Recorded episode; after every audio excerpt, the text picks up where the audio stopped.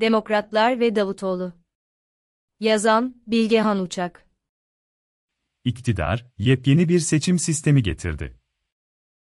Son kertede, bu sistemle, eskisi kadar oy alamayacağım kesin, bari milletvekili sayımı koruyayım ki meclis çoğunluğu da muhalefete geçmesin, diyor.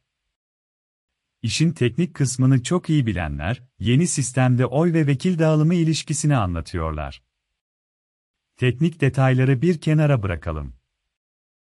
Bana göre, değişim zamanı geldiyse ve sandık ortaya çıkıyorsa, seçim mühendisliği veya çeşitli matematik hesapları değişimin önünü alamaz. Belki bazı açılardan vadeyi uzatır ama nihai sonuç değişmez. Ama bunu yapmanın olmazsa olmaz koşulu Kılıçdaroğlu müthiş formülasyonunda belirttiği gibi, dostlarla beraber yürümektir.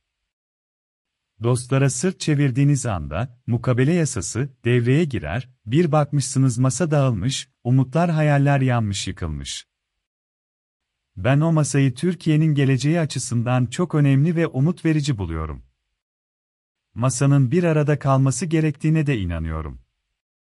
Şimdi burada sevdiğim bir iktisat profesörü biraz tartışmak istiyorum. Tartışma sebebim, ısrarla Ahmet Davutoğlu için, bu masada ne işi var, diye sorması. Buna katılmıyorum, dahası, bu yolun bizi bir felakete sürükleyebileceğini düşünüyorum. Altılı masadaki kimseyle hemfikir olmak zorunda değiliz, ben de değilim, daha geçenlerde, bu köşede, Temel Karamollaoğlu'nun anıları üstünden siyasal İslam'ı ele alan ve muhataplarınca çok acımasız bulunan iki yazı yazdım. Ama Karamollaoğlu'nun o masada mutlaka yer alması gerektiğine inanıyorum. Ahmet Davutoğlu'nu ise biraz farklı bir yere koyuyorum çünkü gelecek, Saadet'in aksine, iktidar olma iddiasında bir parti.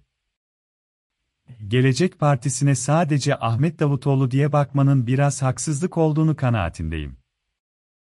Kerim Rota, Serkan Özcan, İbrahim Turhan gibi isimleri çekip çıkarsak halka ekonomideki sorunları anlatacak kimseyi bulamayacağız neredeyse. Serap Yazıcı'yı çıkarsak bugün herhalde o hepimize mutluluk veren masanın ayağından bile söz edemezdik. Gelecek Partisi, bu seçimde Vatan Partisi'nin onda biri kadar bile oy alsa, şu güçlendirilmiş parlamenter sistem modeli tartışmasını açması ve bu konudaki en yetkin isimlerin başında gelen Serap Yazıcı'yı görevlendirmesi ile bence Türkiye'nin siyasi tarihinde bir yer edindi. Bu yerin cesametini zaman gösterecek ama eğer hepimizin arzu ettiği o modele dönebilirsek bunda Serap Yazıcı'nın, dolayısıyla da Ahmet Davutoğlu'nun, payı yatsınamaz. Evet ama bu partiler arasındaki birliktelik yetmez, bu sürecin bir de sivil, demokratik bir anayasa ile taçlanması gerekir. Ne kadar değişiklik yaparsanız yapın bu anayasadan demokratik bir düzen çıkamıyor. Fıtratında yok Meret'in.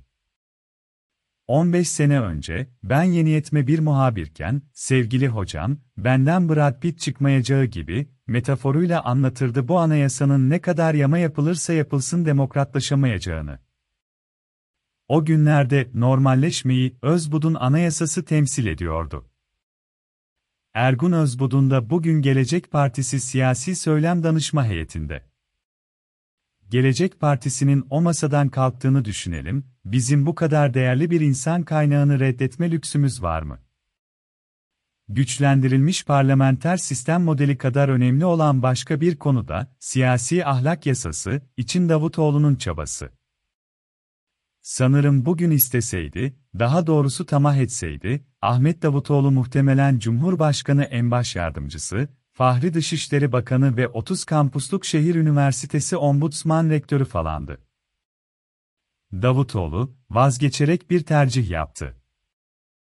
Ben bu makamları, kafkaflı unvanları, çakarlı arabaları, milyon milyon dolarları elinin tersiyle itişin desteklenmesi gerektiğine inanıyorum. Sevgili hocam alınmasın ama Ahmet Davutoğlu'nun oradaki varlığını tartışmasının çok yanlış olduğunu düşünüyorum. O masayı var eden Serap Yazıcı'ydı çünkü. Serap Yazıcı da Gelecek Partisi İnsan Haklarından Sorumlu Genel Başkan Yardımcısı olarak güçlendirilmiş parlamenter sistem modelini hayatımıza soktu.